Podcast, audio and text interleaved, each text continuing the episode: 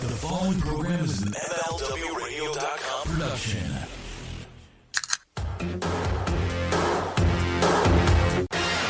Hey, hey, it's Conrad Thompson, and you're listening to Something to Wrestle with Bruce Prichard, a very special bonus edition. Bruce, I'm fired up about it. It's Saturday night's main event from March of 1988. It was a great time in the wrestling business because Hulkamania was going on hiatus, but it was hotter than ever, and the madness was on his way to the tippity top of the top of the heap. What we're going to encourage you to do right now is fire up your WWE network and find this show. If you uh, are watching on your computer, just click shows and then vault and then select Saturday night's main event from the drop down and then 1988 as your year. And ta da, you'll see it right there from March of 1988. We're going to give you a second to get situated there. And then when we press play, or Bruce will count us down, you'll press play, and hopefully you've muted your television and then you'll have Bruce and I in your ear hole. You looking forward to being in some ear holes today, Bruce? Well, you know, uh, I've been in a few ear holes in my day, and uh, this time we're going to be on multiple ear holes all at the same time. Well, I'm ready when you are, Bruce. So let's give a countdown and uh, we'll go ahead and get going. All right, here we go. We're going to go in five, four, three, two, one. And then when I say play, we're going to push play. So here we go, everybody. In five, four, three, two, one, play. Oh, yeah, you and me. Oh, yeah, million dollar man. There's no room in the danger zone for your kind or your money. No, you're a bad chick, million dollar man, and the macho man is gonna bounce you out of here for good when the millions meet the madness. Oh, yeah. So I love these old skits, man. The old promos. And what'd you call the Matt? Uh, that there's some sort The of the ultimate. It, it's a green screen. Yeah. Well, this is uh, fun. When do you think you guys would have shot this? Of course, this goes down on March 12th, 1988, right up the road from me in Nashville, Tennessee at the Municipal Auditorium. Of course, this is before Bridgestone was there.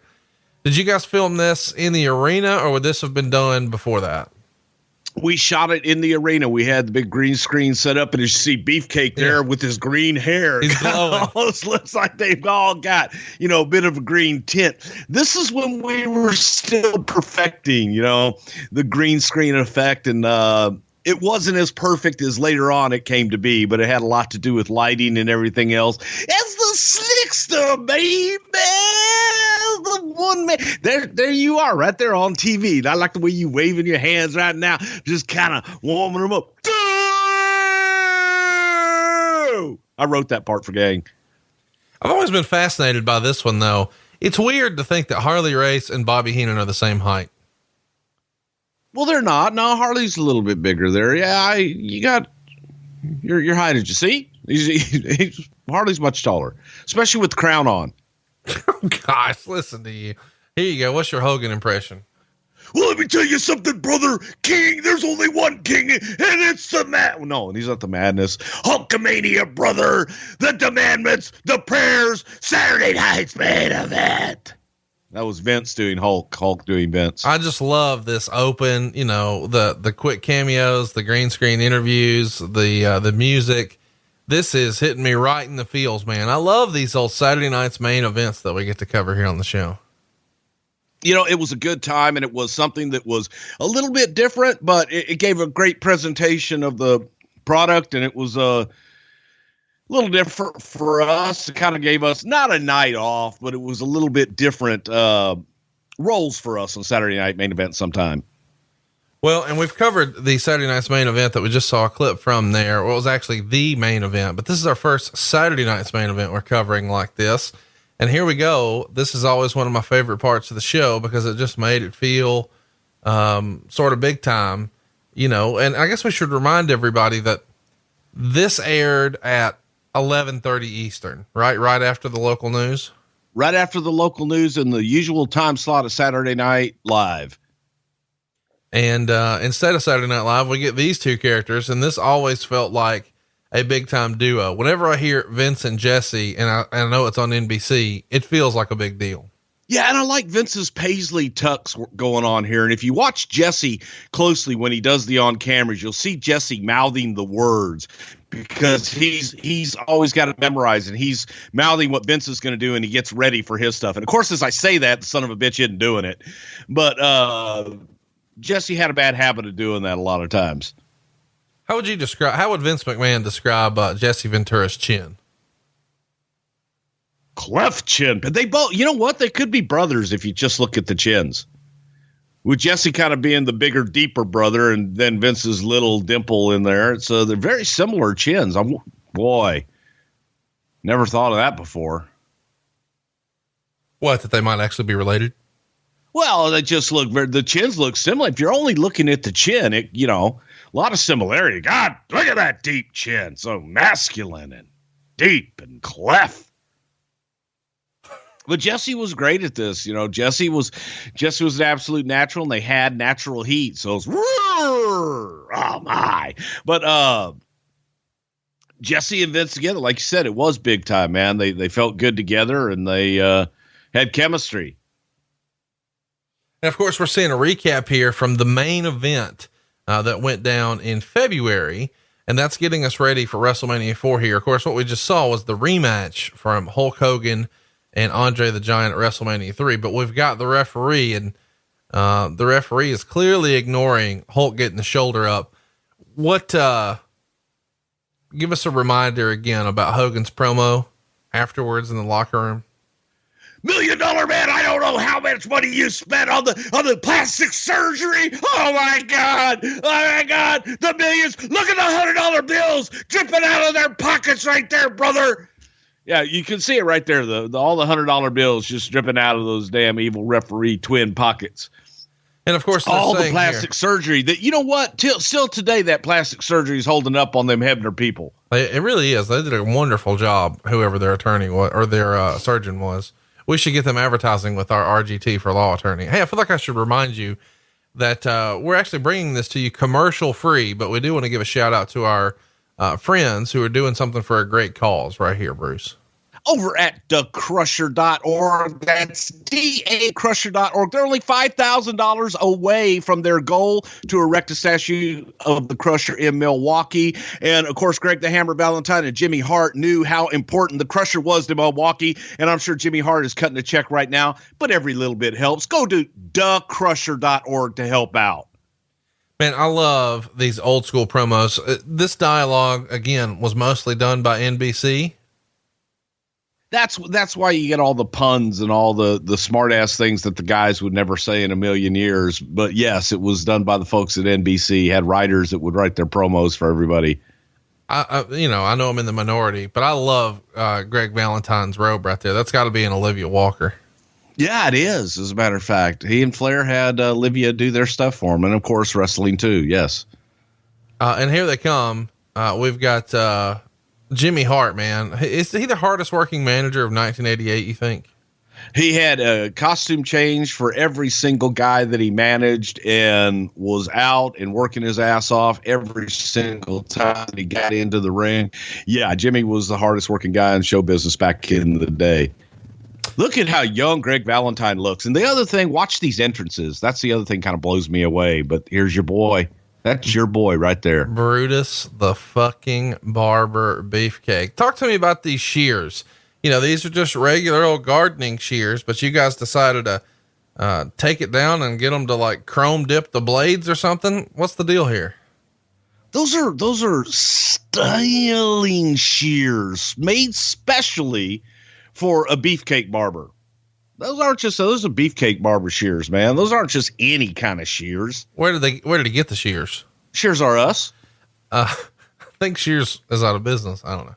Um, well, you know, so not down down in Texas, they still got a few outlets. Just saying. I feel like we should mention that these guys, once upon a time, were a tag team, right, Bruce? Yes, they were managed by Johnny V. And here's what I was talking about the entrance. You, you look at the entrance and them kind of coming down level with the crowd. You see the security guys on each side, the cameraman behind. Oh my God, if we were they were to shoot a camera today, it would be heresy. But you know, closer to the to the audience. Just look at the the railings around the ring and the barricades around the ring. Just a completely different presentation.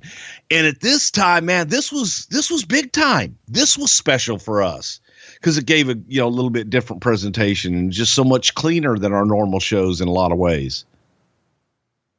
How would you describe, or or how would Vince McMahon describe bruce the Barber Beefcake's attire? Looks like the barber made, made those tights himself. you know, Jesse, he's he's known to use a pair of scissors every now and then. Wonder if Valentine's gonna get a trim tonight. One you mean things- he's gonna get some trim, McMahon? No, Oh. wait, did I say that out loud? Wow. Listen, Was that you. bad? That was bad. with the old school reference too. So hypothetically, we see uh, all the way up Brutus's leg here. Uh, is Brutus wearing a thong or is he commando here? I'm sure he's wearing a thong, but you get a little, you get a little bit of beefcake cheek. Help me understand. Uh, why does anybody need beefcake cheek? Beefcake was over, man. Come on, you know, you know, you needed you some beefcake cheek. I'm a little uncomfortable right now. No, you're not. You're digging it. You're you're mesmerized because you just see the delts and the quads and the pods and the shods and all just popping out right there. And you I don't. I, I hope that's his- I- sexy. I, hope his pod doesn't pop. Wait a minute. Did you just say that's sexy? oh yeah, come on, man. You got to admit that's a little sexy. No. I'm. I'm going to go ahead and agree to disagree. Well, you know, just saying. This. Uh, And I love how we have Earl Hebner in the ring referee. No reference to the to the twin referee at all. That's None. I, I guarantee you, there's no reference at all. Oh my. Maybe he's a triplet. Um, we just saw one of those banners at the uh, WWE warehouse. How cool is it that they still have some of this old stuff from you know 30 years ago? I love it, and I love the the fact that they didn't recycle a lot of that stuff. Reached a point. This reached a point in the in the '80s where he saved everything, and a lot of the old promoters, man, they never saved their old tapes. We bicycle tapes to save money, and oh, what an elbow smash! Oh my! Um, but holy shit, did you see that maneuver? What a maneuver! One, But- two, he got no, he didn't. Ah, ah, nah. Oh, yeah, I'm, we're gonna have to have you call one of these whole matches as um as Vince. I, I feel like I should remind you that these guys were tag champs back in '85, and they beat Barry Windham and Mike Rotundo for the privilege, and then lost them at WrestleMania two, uh, April of '86. Do you know legitimately? Um, we talked about Olivia Walker, who did Greg the Hammer Valentine's uh, robe. Do you know who was making Beefcake's tights? Uh, I think it was the same guy that did later on did Savage's stuff, the Michael Yeah, from sense. Tampa, who did a lot of that stuff, and he he did a lot of the spandex work and and things like that. I'm pretty sure it was Michael. Um, a moment ago, when Beefcake was strutting, Jesse said something like he's never seen worse rhythm in his life, and he says something like, "This guy's no Michael Jackson," which is obviously you know as '80s of a reference as you can get. Um, Vincent, his color guy for Saturday night's main event, has always sort of been, you know, what I most identify with Saturday night's main event is Vince and Jesse. Do you think there was a better pair? I mean, did you prefer Jesse and Gorilla? Or did you like Vince and uh, Jesse? I don't know that Gorilla ever did Saturday Night's main event. I know Bobby did Saturday Night's main event with Vince, but to me, you know, the the original is always going to be the best, and that's what's going to stick in my head as as Saturday Night's main event was Vince McMahon and Jesse Ventura. Oh my, come on, referee, break it up, break it up. Uh, kind of referee looks familiar, like he might have another twin that we've seen in here before. I just love that. I, I, I the, the, no, it wasn't even well, how how long ago that we show the damn entrance? Actually, that's Dave Hebner right there, I think. So was he the evil one or the good one? Yeah, exactly. Um, Oh my! a moment ago, we saw, you know, before this match started, the graphics. Oh, here comes the honky tonk man, man. How fucking cool does the belt Yeah, look right, right, there? The Intercontinental title looks awesome around honky. That's because Honky Tonk Man's greatest Intercontinental champion of all time. Cutting a promo here. This is awesome. I, uh, oh yeah, yeah. You know, we, we wanted so badly to, you know, to get to that point with Honky Tonk Man because if Beefcake was ever going to have a hair match it meant something, doing it with Honky Tonk Man and shaving his head would have been off the chart. Why don't you think that ever happened? Um, I don't think Wayne wanted to cut his hair. I think Honky felt that if he was to cut his hair, that would completely kill his gimmick. I think it would have made him, but I don't think Wayne really wanted to cut his hair. And Vince, for whatever reason, you know, coming from New York and up there, they, they didn't they didn't They didn't get hair. get the hair match thing. Yeah. He really didn't. He didn't think it was that big of a deal. Hair will grow back. Who cares? How fun is the Honky character? I know we've talked about Honky a lot here, but dude, he has got such heat. I mean, is there a better just natural heel than Honky Tonk Man right here in '88? No, man, Honky was red hot. And and Honky was one of those guys. Honky would be very difficult to turn babyface. And when he first came in, Vince wanted him to be a babyface because he was so damn good at the gimmick. But he's a natural cocky heel and played it to the hilt. Oh my! Look at Valentine elbow smashes right across the nose of Beefcake. Yeah, it just I mean, this match is better than it uh you know deserves to be when you look back 2020 I mean, I thought Greg Valentine was always a, a pretty good worker. As a fan, I was never, I mean, as a kid, I was never really a fan of his just because I was into, you know, Ultimate Warrior and Macho Man and these over the top characters. And Greg didn't really do it for me. But as an adult, I can appreciate that. Um, Greg had good matches. I mean, his stuff with Roddy Piper at Starcade is something people still talk about. Well greg had great matches i think that in later years when greg slowed it down so much to just be so damn slow and methodical i think that's what people remember but you see here greg's moving his ass off and having a, a damn good match greg in his heyday in his prime nobody could touch him in the ring Uh, could you say the same for Brutus the fucking barber beefcake? Yeah, you still can't touch Beefcake. Look, he's trying to give Beefcake uh, uh, some, I mean, uh, Valentine some tights just like him. Come on, Greg, show your ass. Show more side ass. Uh, how would, how would Vince ask for more side ass? Oh, my, got a little side ass from the Valentine, from the hammer. We don't want to see the hammer, McMahon. The hammer. Listen to you. God, I've just gone right there t- twice already, and I never go there. I think you need to crank one out. You'll feel better. Well, you know, just saying. I didn't say Valentine was sexy, except when see when you saw the side tie to Valentine for a minute, you thought about it, didn't you? Uh, no, I did A little bit. maybe a little. Okay. So, uh, Nashville here is the choice for Saturday night's main event. That's not, you know, I mean, it, it has been a wrestling town, but that's not like a hotbed for WWF at the time. Well, actually, it was. It was. It was a damn good market, and it was. It was sold out. We had a hell of a house there, and the bit the business was hot at this point in time. This was where we could just put WWF on the the first time probably that we could put WWF on the marquee and sell out without having to announce a match. So Nashville was good for us. Yeah, there there were still some some markets that weren't all that great, but Nashville was was not one of them. Nashville was a good market for us.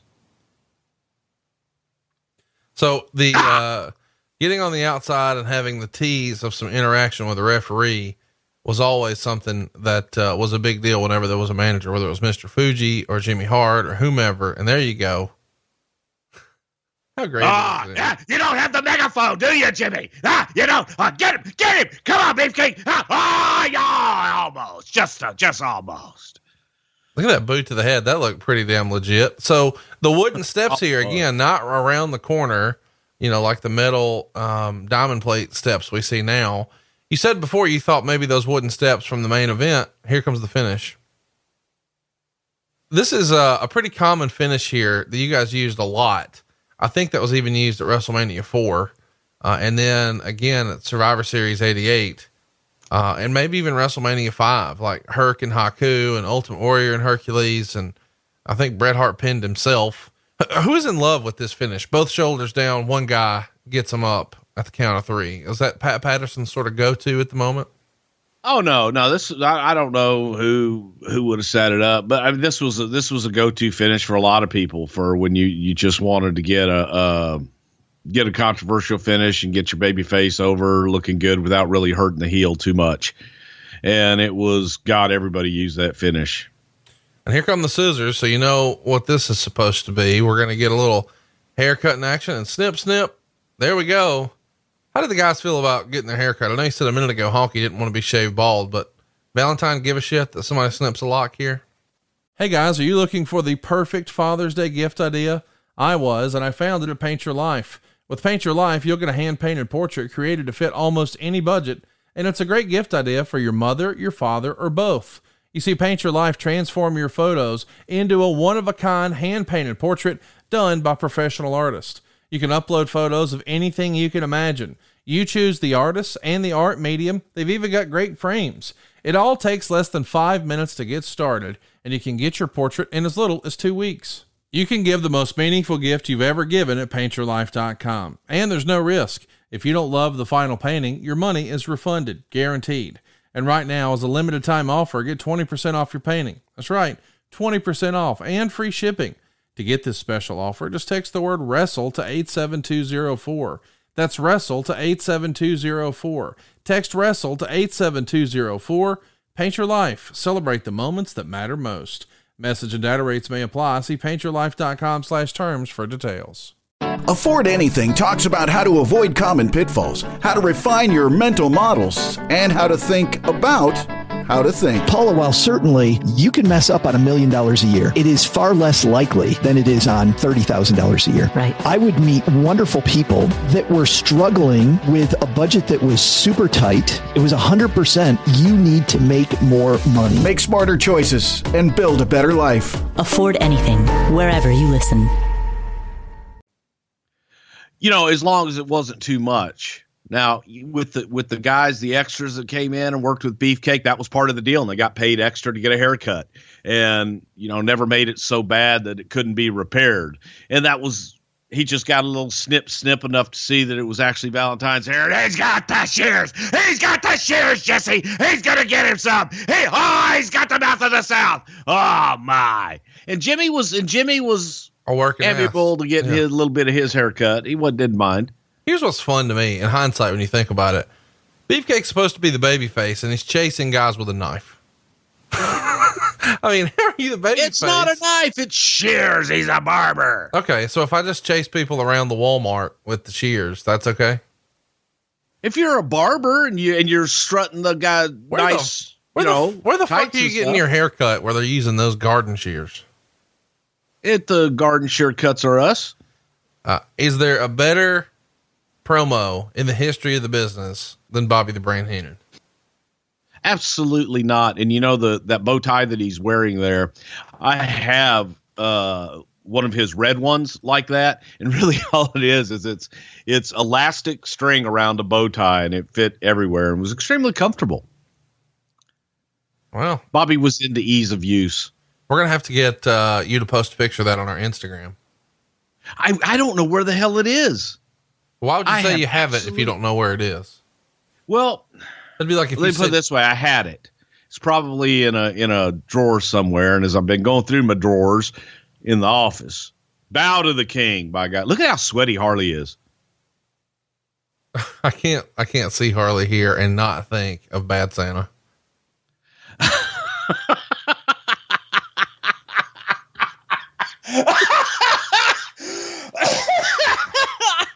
oh shit! I mean, I, I I feel like Now, you just fucked up Harley race for me for life. when Harley started talking though, I just needed him to say, "You want some sandwiches?" Oh my God! If he, ch- oh wow! You're welcome. You know what? That that hurt. That I mean, really, Harley You- Race one of the baddest human beings on the face of God's green earth. Wait, say it like he does though. I am the baddest human being walking God's green earth. You know what this championship means? It means that I can walk down any street, any street in the world and know that I am the toughest man walking that street. The king. I feel like we should mention here, um, even though Greg lost in that match against Brutus the fucking Barber Beefcake, he's actually going to go on to uh, compete in the world title tournament at WrestleMania 4 and even gets a win over Ricky Steamboat there. Okay, here you go. Take over, brother. Well, tonight, brother, first of all, me, G, Hulkamania will never die, brother. The big wheels of Hulkamania, they're turning away. And Harley Race, you're only one thing in my way before I get to WrestleMania, before I get back to the world title. Oh, yeah, Heated. You're a smart man. You sold Andre Giant because you knew he could never beat me, brother. But as far as me bowed in servitude before the king, I only bow to one man, Mean Gene, and that's Vince McMahon, dude. Because the dude walks on water, dude. And as far as I'm concerned, Harley Race, when I get done with you tonight, all the Weasels horses and all the Weasels men will never be able to put the king back together again, brother.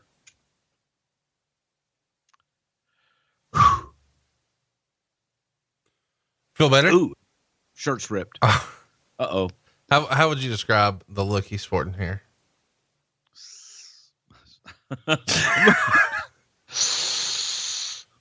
That's the. I love it.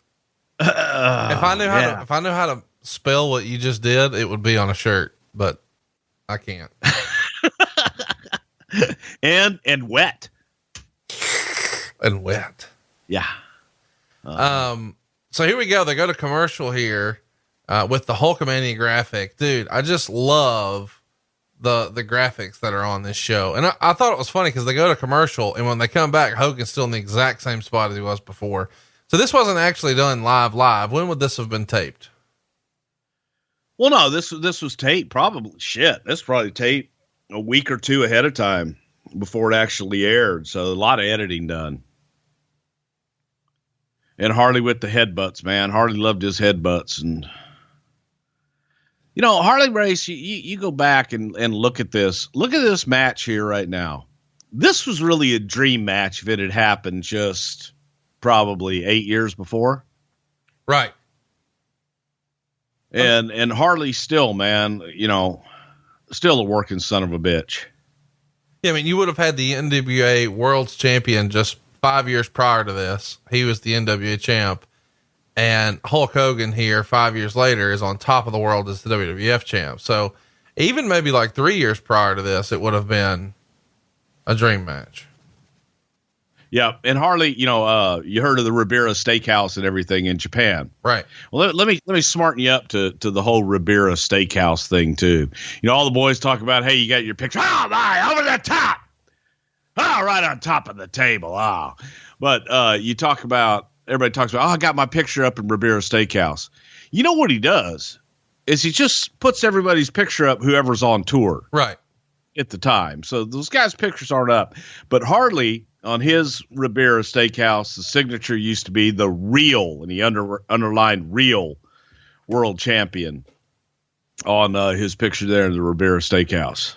I think Harley stayed up all the time. Nobody's too afraid that Harley might just happened to be cruising through Tokyo one night and stop in for a steak and his picture's not up there, then you're fucked. And the deal with with that steakhouse was it's like steak and corn. That's like the go to, right? That's it. And it's not even a good steak. Just So it's not like Jimmy's famous seafood now, where all the boys go and get their picture made because that that stuff's actually really really good. Yeah, Jimmy Seafood's badass, but uh no, Ribera. It was a place to go. It, it was it was kind of a status thing. You know, you'd go to the Hard Rock, and you'd go to Ribera Steakhouse and get a free jacket and a free steak, all the steak you could eat. They'd keep feeding you until you were full. Did you get us uh, a jacket? Yeah, Do you have Yeah. it? uh, it's somewhere. I don't know where, but Man, you got to find that. It would be badass if you would sport that at some of our live shows. Well, you know, actually, it may fit me now because it was it was really big when I got it. But uh, yeah, I, I went to Ribera Steakhouse, had a couple steaks, and uh, I remember looking at, at the sponsor who brought me, going, "Okay, so this is Ribera's. Can we go back to the Korean barbecue place? you know, next time." But they were very nice. They're really nice. They take care of the boys and they're good people. You just slipped a word in there. A lot of people would not be familiar with. Smarten everybody up about what a sponsor is. A sponsor is just somebody that that um, they're the ones that buy the shows. They're the ones that kind of take care of the boys, the American boys that are uh, on tour. Take them out, make sure they you know take them out to dinner, take them out for drinks, and just um, help them with translators and different things on the shows. Let's process what we're seeing here. Hulk Hogan, who's babyface, Yeah. is using wrist tape to choke Harley Race and then hiding it from the referee. Yes, How would you describe that clothesline? the What- shits. What what what was Hogan doing right there? What's that? What was that? It wasn't really a clothesline, and then he wasn't really punching him. He wasn't really slamming his head down. Hogan looks lost a little bit right here working with Harley. No, it just uh Hulk didn't have to do a whole lot other than be tan as a motherfucker and uh drop the leg. Here's my question though. Like it in traditional, I don't know shit about wrestling. So let me just say that up front. Isn't this supposed to be Harley getting the heat on him and then he makes the comeback? He's just eating him up. It's Hulk Hogan. There are no rules when you're in the ring with Hulk Hogan and Harley Race is the king. There are no kings in America. So Hulk Hogan's the king. Yeah, all, all bets were off. You know, you look at traditional baby faces. This is what's so funny when people point to Stone Cold Steve Austin. Oh, he was not the traditional baby face. You know, he's an ass kicker. He swears. He does all that stuff. You just watch the Hogan match. He cheated all the way through it. I feel like I should remind. I love those knee drops. Um, those knee drop, those knee drops are real. Uh, I feel like I should tell everybody since we mentioned it a minute ago. This was taped five days ahead of time. So this was taped on March seventh. We're actually seeing it here on March fifth. Taped on my birthday. Damn. yeah. So you were here on your birthday, I guess. Yeah. What? What? Sure was. What? How'd you celebrate in Nashville? Uh, probably celebrated by going to Chattanooga or something like that. that night after the show. You'd prefer to go to Chattanooga than Nashville? Well, we are probably just on to the next town. I don't. I don't recall really any. All right, ladies And and gentlemen, celebrate. here we go. This is my. pretty pretty incredible when you think about it. I want to remind you, this is March of 1988. March of 88. And it's Hulk Hogan and Harley Race. Right. And here we go. Ah, how? What a fucking table spot. It's the first time I remember seeing a table spot done. Of course, the next year, Terry Funk and Ric Flair in Nashville again, ironically, with a ringside table. I mean, what are the odds of the two earliest table spots I remember both being in Nashville? Um, there's a lot and, of and not at ECW and not with Sabu and not with those guys with with true legends of the ring. You know, you look at Harley Race, Hulk Hogan, Terry Funk, Ric Flair. It's pretty funny though, because in my head, when uh, when Bad Santa was climbing up there to jump off uh, into the table spot, I imagine him saying, "Sabu, eat your heart out." Uh, and and you know the old cliche that you've done a million times about Harley Race. Whenever someone is describing their finish to Harley, what's he always say? Well, that was Har- that was Harley's finish. He'd look at the kids, be smoking his cigarette, and go, "What's your finish, kid? Tell him what your finish is." Big drag on the cigarette. I'll move. And when it came for uh, Hulk time for Hulk Hogan to lay across the table and Harley come out, Hogan moved. Fun- Exactly. fun stuff here. Uh, the the classic Hulk comeback now. You know what's coming. This is um God, Harley's a bumping machine. I know that's what I was gonna say. We, we always talk about how Harley in the WWF just seems old and comes off old, but uh, man, he's just all over the place for Hogan here. I mean, Harley Race was a bumping machine, and now another bumping machine. You know, Bobby Heenan, who was an unbelievable worker as well. But Bobby, you know, great bumping machine and could move and was agile as look at that. Jumping over the top rope and getting out of dodge. I mean, that's that takes a great deal of of athleticism. You don't expect out of a guy like Bobby Heenan. I feel like I should uh, remind everybody here that and this spot here is a crazy spot. He suffers uh, some pretty serious internal injuries here. Um, apparently, he had a hernia out of this, right? Yeah, he got messed up pretty good, man. And it wasn't, you know, wasn't any of these damn gimmick tables or anything like that. That was just a shoot table, hardly like, I'll get through it. Um, had to be sturdy enough to, to hold their weight and do all that shit. And come on, ah, look at Hulk Hogan. Look at him. Look at him. Everybody. Oh my God. Give it to him. Come on, Hulkster. Yeah. What, what's uh what why would Vince describe this scene right here in three words? Hogan must pose, by God. Yeah, so let's let's sort of smarten everybody up about this. This is uh I mean, I guess Saturday night's main event started in like 85. This is the first one where Hulk is not the world champion. Uh, and of course, they're doing this in the second match position. It's not going to be the last match on the card. We've talked about that, uh, you know, psychology before. What was the thinking in putting Hogan on second as opposed to last here on Saturday night's main event? That's the money spot because it. Sorry, I have to laugh when Ted DiBiase laughs. Um, that's the money spot because you're fighting sleep and you want to put your feature matches on first and put them on early. And later on, as you're fighting sleep, the not as important matches go on a little bit later. You know what's funny is as a kid, I thought the Million Dollar Man's costume was like the coolest shit ever. And now as an adult, I look at it and I'm like, if somebody wore that out on WWE TV on Monday, they would look fucking ridiculous. But as a kid in 1988, this was the fucking coolest thing ever. That's because he was a million dollar man. He would have to be a billion dollar man to have heat. Today, yeah, everybody's a millionaire. Shit. But back then, I was just saying, you know, it's like, I love, I love you for everybody's a millionaire now. I mean, yeah, Vir, you know, Virgil's going to get him some damn uh, meat sauce. meat sauce. So you know, shit. I mean, look at how good Virgil looked too, though. Would you want to? Would you want to mess with Virgil? No, and I don't want a picture or autograph either. I can get you one. I'm sure you can. I'm sure everybody on the subway can. Hey, Well- so let's talk about um, Harley and Hogan here as we get teed up for this match. They had actually wrestled before back in October of 83. Uh, they did it in St. Louis, and Hogan was the challenger for Harley's NWA World title.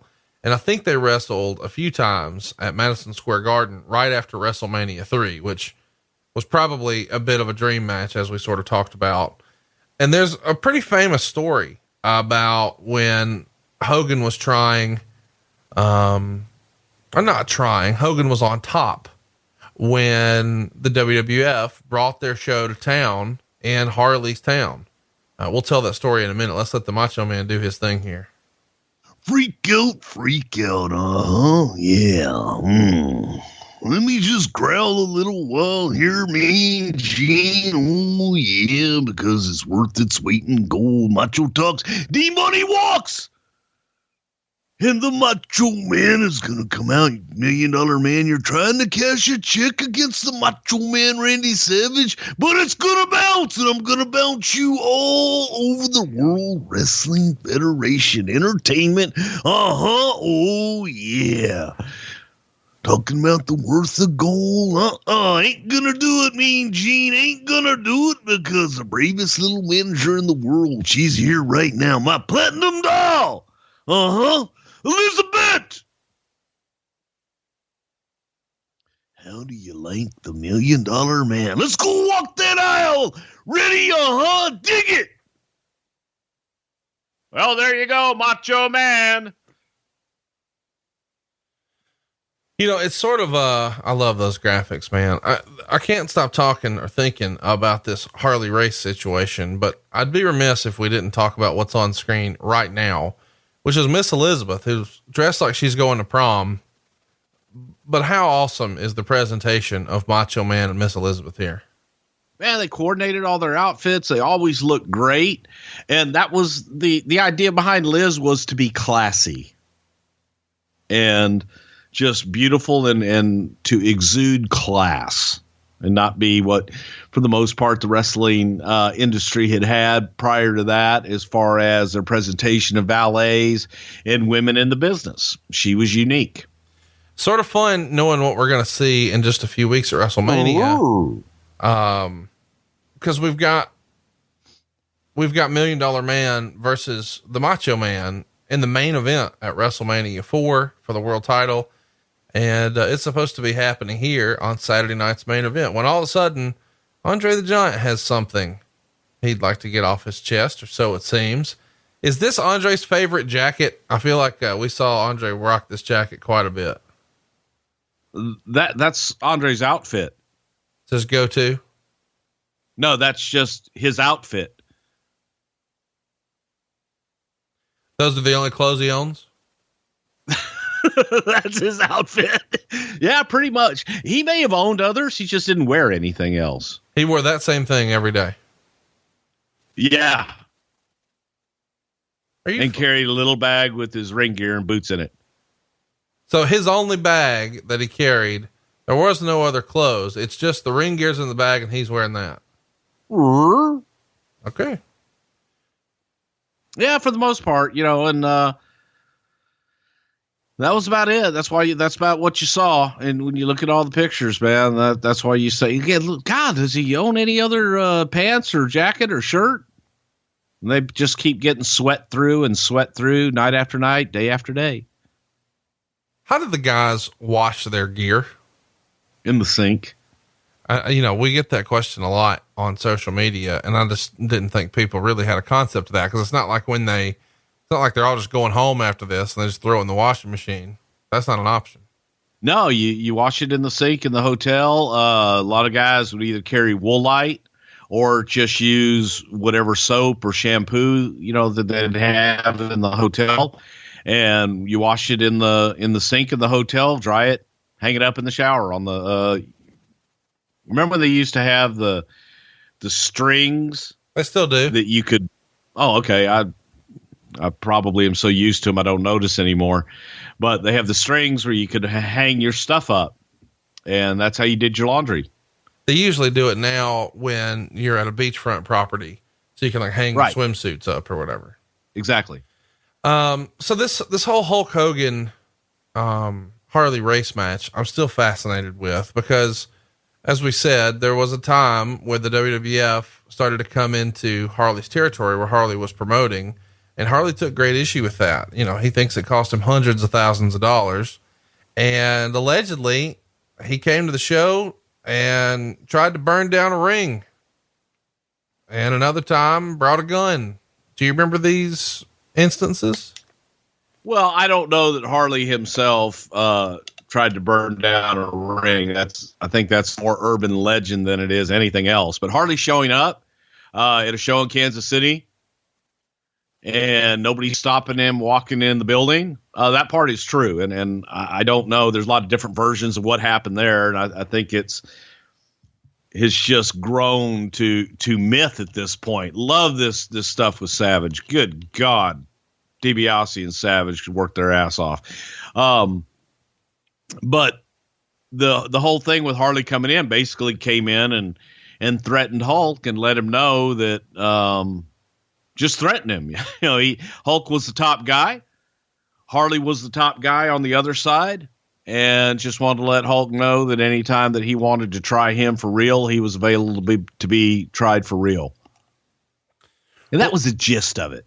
What's um what's funny to me is Hogan tells a different story than Harley. Hogan says he was uh, on the John when Harley came to visit, and Davy Boy announces uh, to where Hogan can hear Harley's here, and Hogan has been told, "Hey, he's coming for you," and he had sort of been trying to dodge him all day and just making himself scarce. So now that he knows he's sort of Wouldn't you? in a compromised situation, he stands up and doesn't even wipe his ass.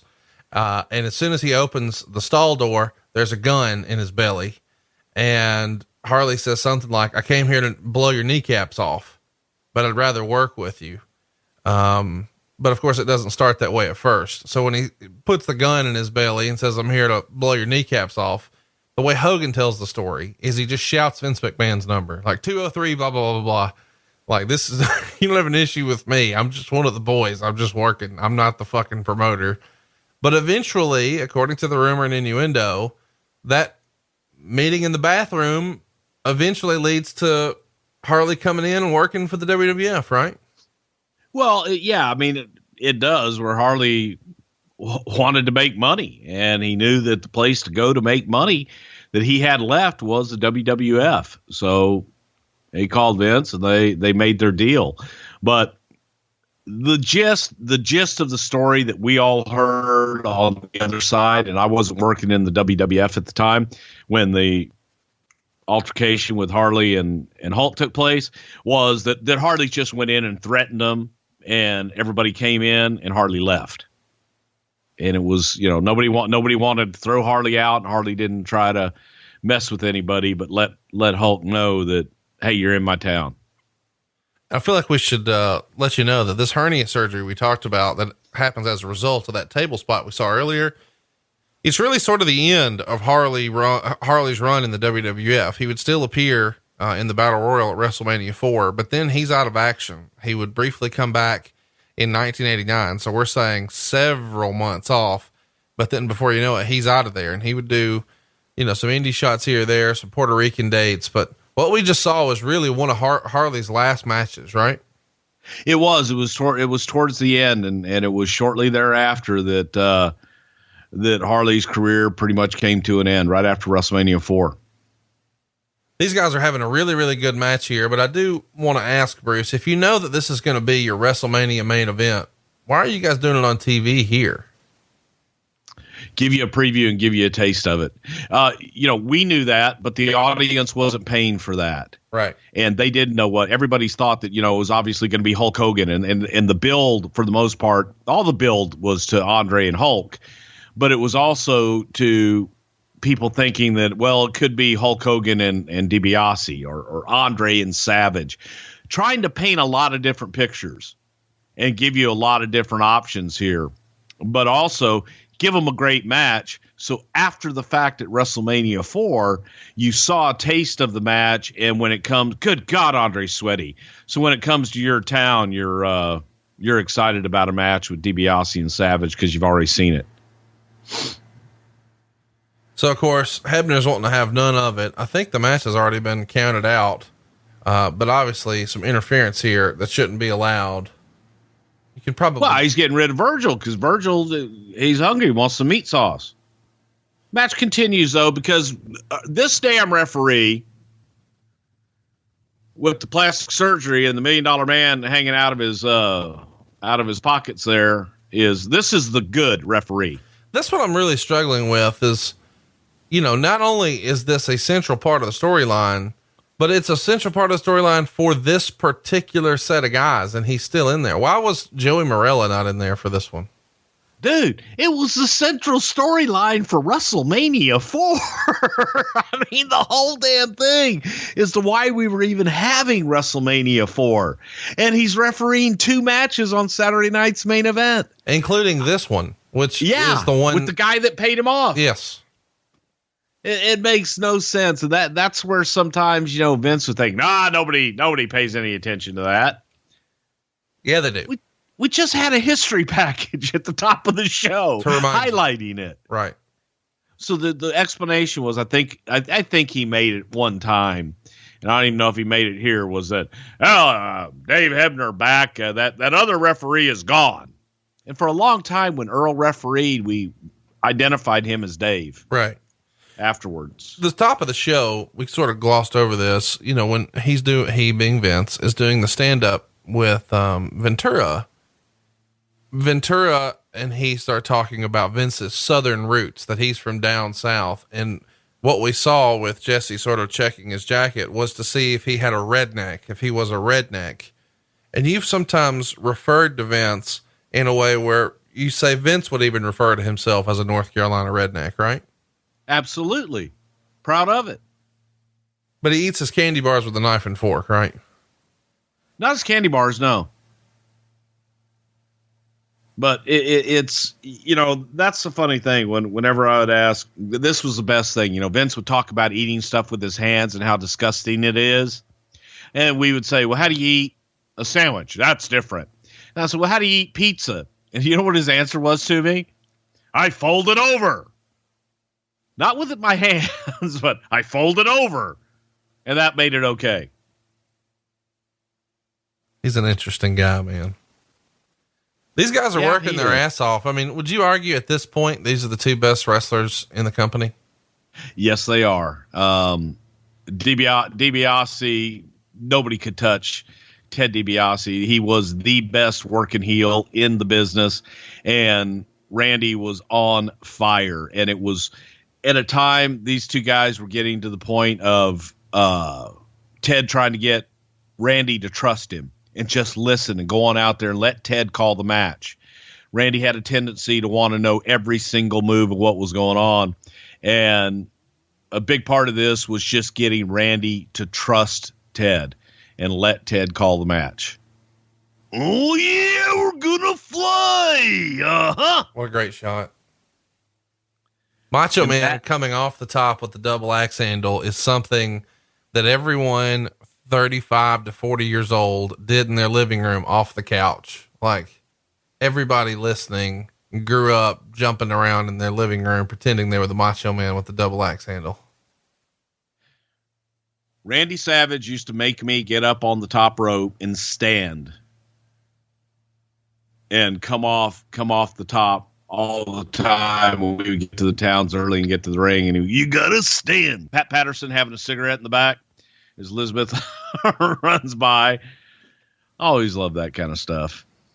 Ooh, I feel like we should mention here, um, Andre, of course, getting in on some of the action here, beating up the Macho Man. So Miss Elizabeth is going to the bank to get Hulk Hogan, and this is maybe the first seed of the Mega Power story and their explosion, right? Absolutely. Well, yeah, I mean, this was these were just little seeds, but this was to get to sprinkling the Hulk dust on the Macho Man Sprinkle a little Hulk dust, uh huh. and to help Randy get over and to have him be accepted as is an equal to Hulk Hogan when he was the WWF champion. It's so fun to look at this in hindsight because you've got you know such a big set of characters here. I mean larger than life characters with andre the giant the million dollar man and of course the macho man. And DiBiase just beat Savage. yeah. By count out there's your winner the million dollar man. And of course they're going to hold him back and really do some punishment here. So you have an idea what's coming. Yeah, I'm waiting for the. Uh oh! Oh my God! Oh God! The Hulkster! He's got a chair! He's got a chair! Look at him run! Look at him, Jesse! Look at him run like the cowards they are! You tell him, Hulkster, he's protecting the Macho Man! I love it! Look at him! Look at him! What's the deal with Hulk's uh, taped right hand here? He had it Well, taped up for the Harley match too. Yeah, I, I just thought it was. I, I guess his hand is taped up. I don't know. I really don't know. I thought it was at first when I looked at it. I thought it was just the tape that he had taken off of his left hand when he was cheating to uh, choke out Harley Race earlier. So I don't know. He just probably hurt his hand at some point. Just had a little extra tizape there to take care of the, you know, Man, uh, little extra torque. the way Miss Elizabeth got down and the way it was shot up, it made me think that Kevin Dunn was in the booth, or maybe it was drop top titty tipping time. Well, you know. How, how fucking sad is it to look at this show? You know, uh, we no longer have Miss Elizabeth. We no longer have the Macho Man. We no longer have Andre the Giant. We no longer have Bobby Heenan. There's so many people on this show who've passed away. It's just a fucking shame. yeah, it's rough. It's rough. And and for me, like, you know, going back and and looking at different guys that I worked with, the Brother Love thing, and when you realize that so many of them have left, it it's tough. It really is. Because those were those are my contemporaries. And at this time, you know, shit, I'm only only 25 Mm. when this is taking place. And um Hell, I, I'd been in the business at that point for 15 years. So it's uh man, I feel old all of a sudden. Why you got to bring all that shit up? How fun is the uh, graphic here with the Hulkster with the red, white, and blue? Because it's all about America, brother. How would you describe the Killer Bees? Bzzz. You know, here's the thing, man. Uh, Jim Brunzell, unbelievable talent, unbelievable worker. What the hell? And uh, Bobby's got his bee his bee suit on, so he ain't gonna get stung by the killer bees. And they got Matilda with him. Notice that? Is this uh is this beekeeper shit? Is this a Dick Ebersol deal? I'm sure it was, yeah.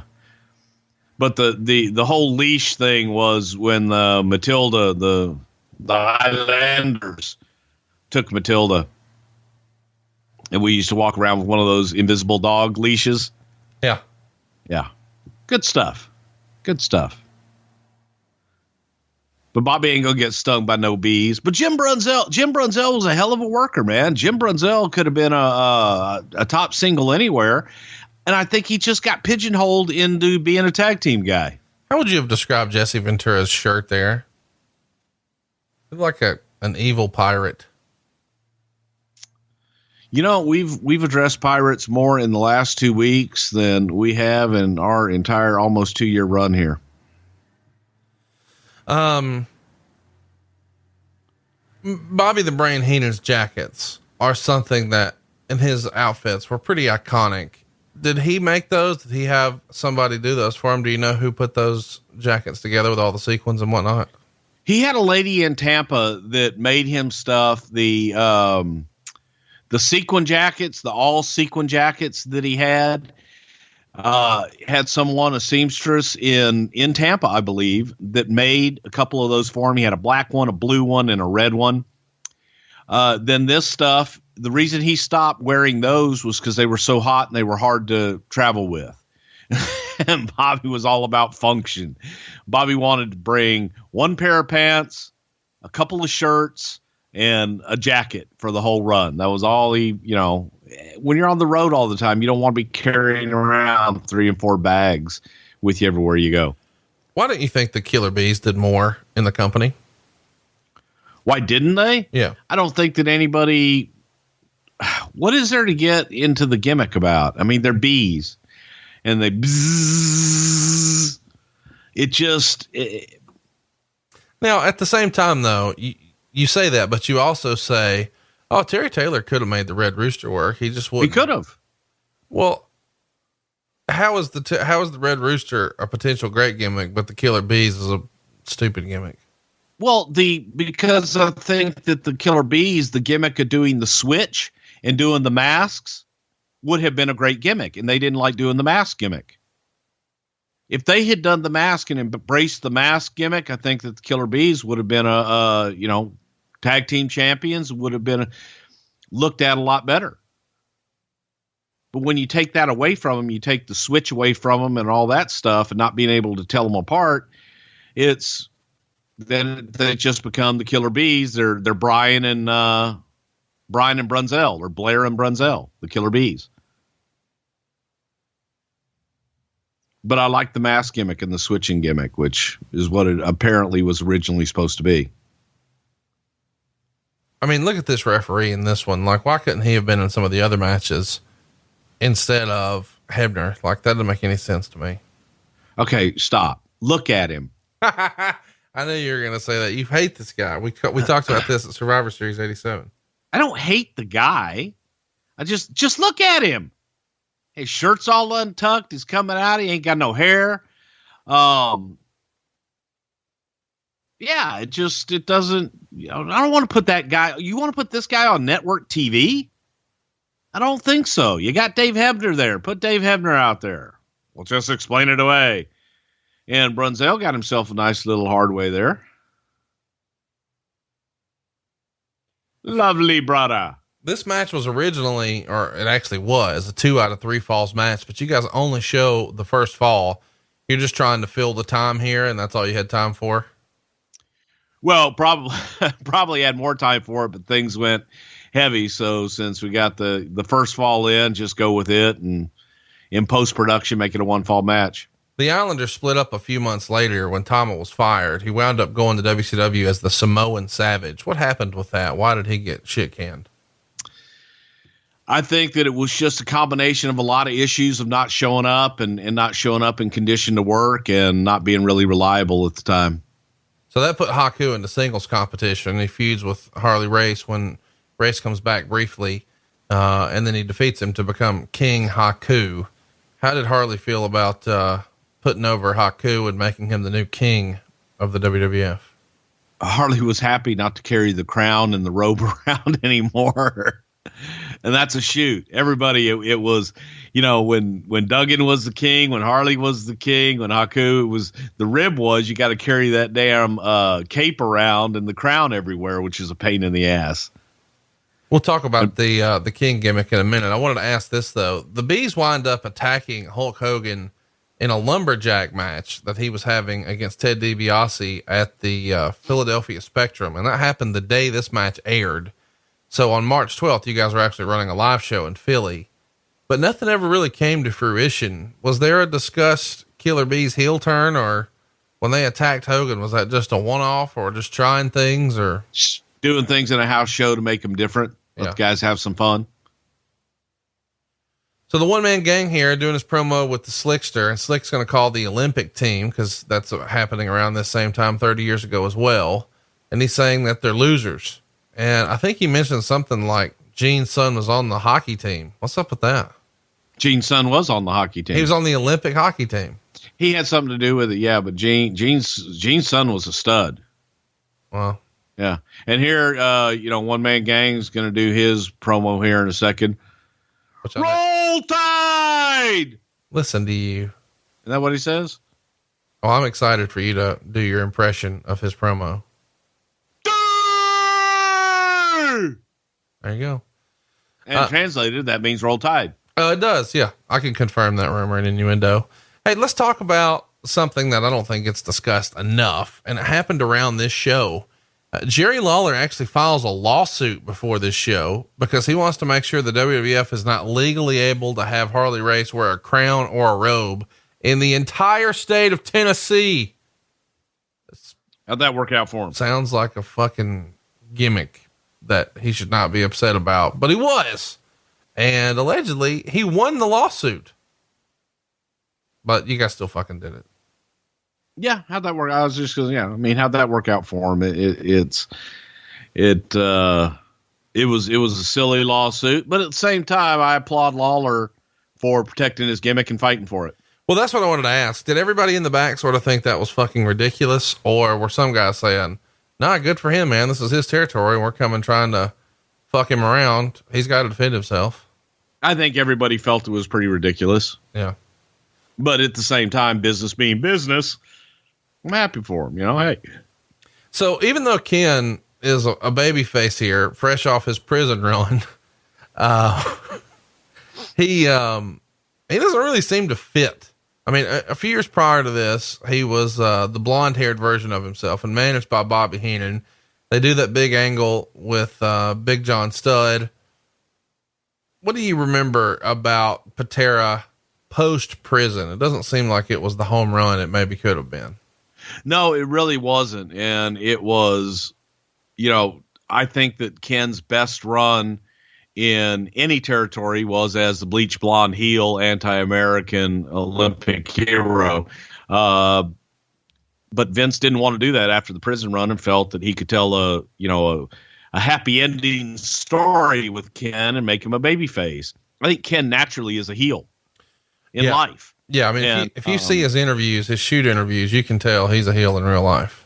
Yeah, but I mean, I've always always had a good time with Ken, and I always liked Ken. He was always super nice to me, but it was it just didn't didn't connect in any way, shape, or form. People couldn't relate to him.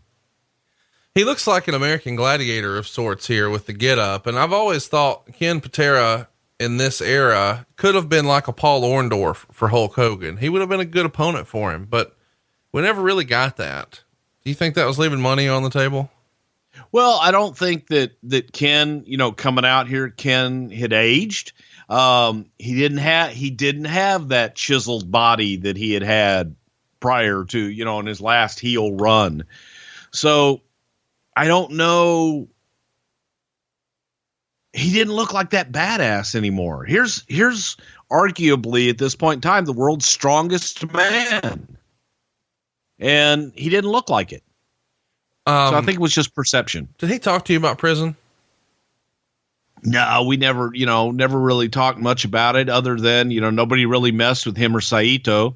And the guards would always here's here's the one thing I remember uh Ken Patera talking to me about prison was be cool to the guards and you'll get extra bananas.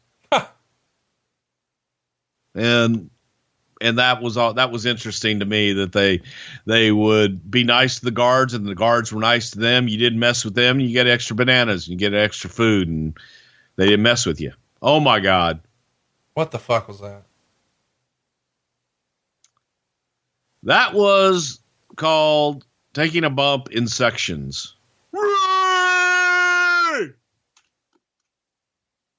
Is it true seriously that man will you do your hair like that please I mean, maybe, maybe Halloween. do a tattoo Maybe- I'm not doing tattoo. Maybe I could do Halloween as one man gang. Yeah, I'll go as one man gang this year for Halloween. how about for your wedding No, oh come on I get shot down on that. Weddings aren't for dudes, man. Weddings are for chicks. I gotta do what she wants to do. man Well, that's the trade off, right? She has to do what I want to do for the rest of her life, and I have to do what she wants to do that day. okay That's, I, is that how it works I mean, that's that's the way I've pitched it, and and it's been it's been well received. Well, I'm just I'm just saying uh, I pitched it that way too uh, many many years ago, And, and now you Ah. and now you mind. and after a while, it just doesn't exactly work out that way. I'm It- just I'm just giving you a pro tip here It wears off. from from experience. Yes, So there you go. Uh, Yes. I've always been fascinated by this uh, set. I think we might get uh, a few more words from the Hulkster here. But the set we just saw, I want to touch on that. You know, you got the old guardrails, the blue mats, the ring, the skirt that doesn't cover the whole deal. But over in the corner, we saw the wooden steps I started talking about earlier. They're not the diamond plate steps that go around the post. Um, at this point, you guys are toting those around with you. The announcer or the ring announcer having a table ringside. What's up with that? well, you had to have a table ringside because you had to have your your timekeeper and your bell on the table. So Dude, that was a requirement in some states. But how hilarious is that?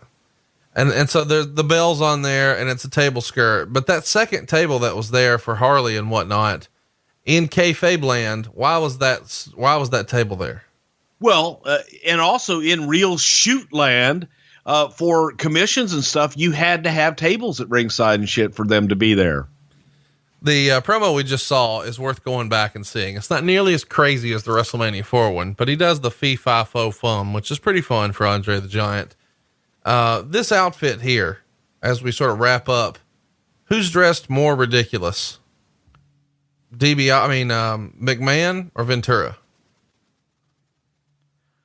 Well, I kind of like them both. I, I've always wanted to. I, I've I've always wondered where you can get one of those paisley tuxedos, and the only two people I've ever seen in my life, and there's probably a lot more, and I'll get a lot of Twitter uh, that had paisley tuxedos were Vince McMahon and Gorilla Monsoon. And Bruce Tharp. Bruce Tharp has a paisley one. Yeah, he wears gimmick jackets like that. Well, he's an idiot. Here we go with the credits. And uh, Kerwin Silfies is on there.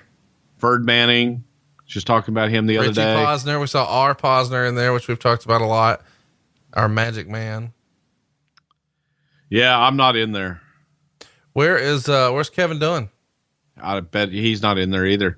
How crazy is that? We didn't get we didn't get a lot of love from the NBC people, and I don't think I don't even think Kerwin was was on there. Yeah, he was. He was. Yeah, I saw him. Once a month productions, of course, as a reminder, was uh, Ebersol's production company. Let's talk about uh, some questions on Facebook, and then we'll wrap this episode up. I want to remind you, this was your very special bonus Saturday edition. We're usually Friday noons main event. Well, today we were Saturday noons main event, but we're going to be back at you next Friday with a brand new episode. It's going to be all about WrestleMania 19. So mark your calendar down. We're going to be back with you on 316 for Steve Austin's very last WrestleMania. Uh, the poll is up and active right now. If you haven't voted already at Prichard Show for what you want to hear on the 23rd. On the 30th, we're going to be back with WrestleMania 4, which is the next major show after Saturday night's main event we just saw. Of course, on April 6th, we're going to be covering Goldberg in the WWE, and that happens on the day he goes into the Hall of Fame. And then on April 13th, we're going to be covering the first time Raw beat Nitro, and it happened 20 years ago on April 13th, uh, 1998. On April 20th, we'll be covering Rob Van Dam. And then we're going to have a backlash poll on April 27th. So lots of great stuff coming down the pike um, here at Something to Wrestle. If Bruce finds any of the props that he was talking about here, he'll post them on Instagram, which is uh, at Prichard Show. And you can vote in that poll at Prichard Show on Twitter. Let's get to some questions. Bruce, are you ready? I am ready. Uh, Tim wants to know Brutus the fucking barber beefcake always seemed a little careless with those shears, the way he swings them around. Was anybody ever hurt? No, he was a highly trained professional. Uh, Clint wants to know Did anyone ever rib Harley Race and did they live to tell the tale? Would you? Did, did Harley ever rib anybody else? No, Harley was a pretty straightforward guy. Harley liked to have fun. I will tell you about a rib that took place at this Saturday night's main event. Since we were in Nashville, there was an old timer in Nashville by the name of Gentleman Saul Weingeroff, and he was an old school manager. And he was also a sheriff in Nashville, worked for the sheriff's department there in Nashville. So during the day, we had, uh, and I don't even know who orchestrated the whole thing. Uh, I believe it was Vince, but they had Weingeroff come by because they knew that Jesse wouldn't know who he was. And Weingeroff came in dressed all in his police outfit and what have you, and said he had a warrant for Jesse's arrest and he needed to take him into custody immediately. And Jesse sat there and, and very politely um, argued with him and says, "No, you got the wrong guy." And you know, is this a rib? And he actually had a real warrant drawn up, and he had official looking paperwork, and he had his partner there with him, and they actually got Jesse up and got him handcuffed and started walking him out before they finally let him in on the rib. But uh, I just I think everybody expected Jesse to to explode a little more than he did. He was very, I think he thought, well, it could be. I'm not going to do anything to ruin my chances of getting out of here tonight. But that was the one rib that went down that day. Fun times. Um, Sean wants to know, considering Harley's pre WWF legacy, was there ever serious consideration into giving him a title run? I don't think so, uh, because he was a heel and it was a babyface territory. Vince liked having a babyface champion. Kenny wants to know, considering the WWF was now national, what was Vince's view on certain wrestling towns that didn't necessarily classify as small in population size, but they were really known as wrestling towns prior to the national expansion in 84? Towns like Nashville, St. Louis, and Kansas City. Well, in particular, Nashville and St. Louis did huge business, did really good business in both, and actually did television out of St. Louis. Kansas City, not so much, but in later years, Kansas City was was a decent town, but it was um, out of those three, Nashville and St. Louis were always good for the WWF. Um, Alexander Kellerman wants to know Do you think Harley Race sold out by coming to work for Vince McMahon, or was it just smart business? Smart business. What? How, what? What is? This? What are you selling out? You're making a living for your family. Uh, John wants to know. I always loved Slick. Who came up with that character? I believe that was a Vince McMahon creation, and uh, the rumor and innuendo always was that Slick was Rufus R. Jones's son or grandson or some kind of relation, and I don't believe that that's there's any uh, truth to that. You know, he was Kenneth Johnson, but I know he had some kind of tie to the wrestling business. I always thought Slick was a hell of a manager. Um, Jason wants to know where do the Islanders rank amongst your favorite tag teams? Definitely top top five. Uh, Josh wants to know, he's a bit of an asshole with this question. Can Bruce Prichard finally give us a good Hulk Hogan story? Nope. Thank you for that. Kevin wants to know during the Savage DiBiase match, I noticed that Virgil and Savage seemed to be going at each other really hard. Was there major heat between the two in real life? No, Savage was just stiff, and Virgil didn't know better. Um, Patrick wants to know why not put DiBiase over Randy by clean pinfall on the Saturday Night Main Event show to put the seed of doubt into the audience when they finally met at the finals at WrestleMania. Did it really? Did it really hurt your WrestleMania uh, expectations with the way that it was done? The answer is no. Thomas wants to know was someone in the NBC studios or the WWF a big Phil Collins fan? They seem to use a lot of his music uh, during this era. You know what I think it was? Uh, I think that Phil Collins and his people and his songs were probably a little friendlier to use, and they would offer them up for promotion versus a high rights fee. Well, that's going to wrap us up here. Anything else you want to mention before we uh, finish up our Saturday night's main event from March of 1988 watch along? Uh, I think we're good, man. I think we're good. We got us uh, some some business to take care of this weekend and next, and uh, let's have us some fizz on. And don't forget to support uh, dacrusher.org. Am I saying that right, Bruce? You are dacrusher.org. It's it's a great, you know, it, great organization. They're trying to erect a statue for the Crusher in Milwaukee, and they're only five thousand dollars shy of making this thing a reality. And I know that our listeners, if you just gave a little bit, man, reached out to them, I know it'll help. Well, and it celebrates something positive about wrestling, and a statue like that in public is long overdue. So uh, let's consider a donation for the good of wrestling. Even if you're not a Crusher fan, that doesn't matter. You're a wrestling fan. You're listening to this. Give a few bucks at thecrusher.org, and we'll see you here next Friday for WrestleMania 19 and something to wrestle with. Bruce Prichard. The world of MLW radio never stops.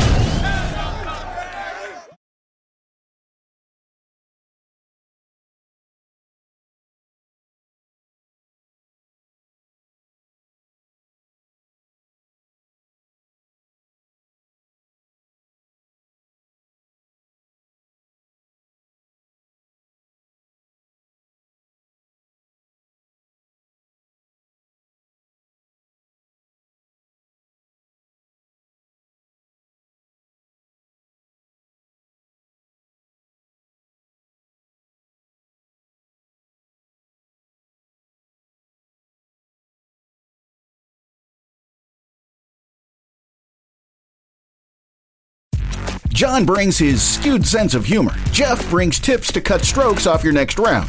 Together, it's those weekend golf guys. They'll pay a lot of money to PXG and Titleist and Callaway and on and on and on, right? How many yards do you think you're going to pick up with that extra driver? I think I can get an extra 5 to 10. What if I give you 15 to 20? you pay me more. Jeff Smith teaches on the sliding scale.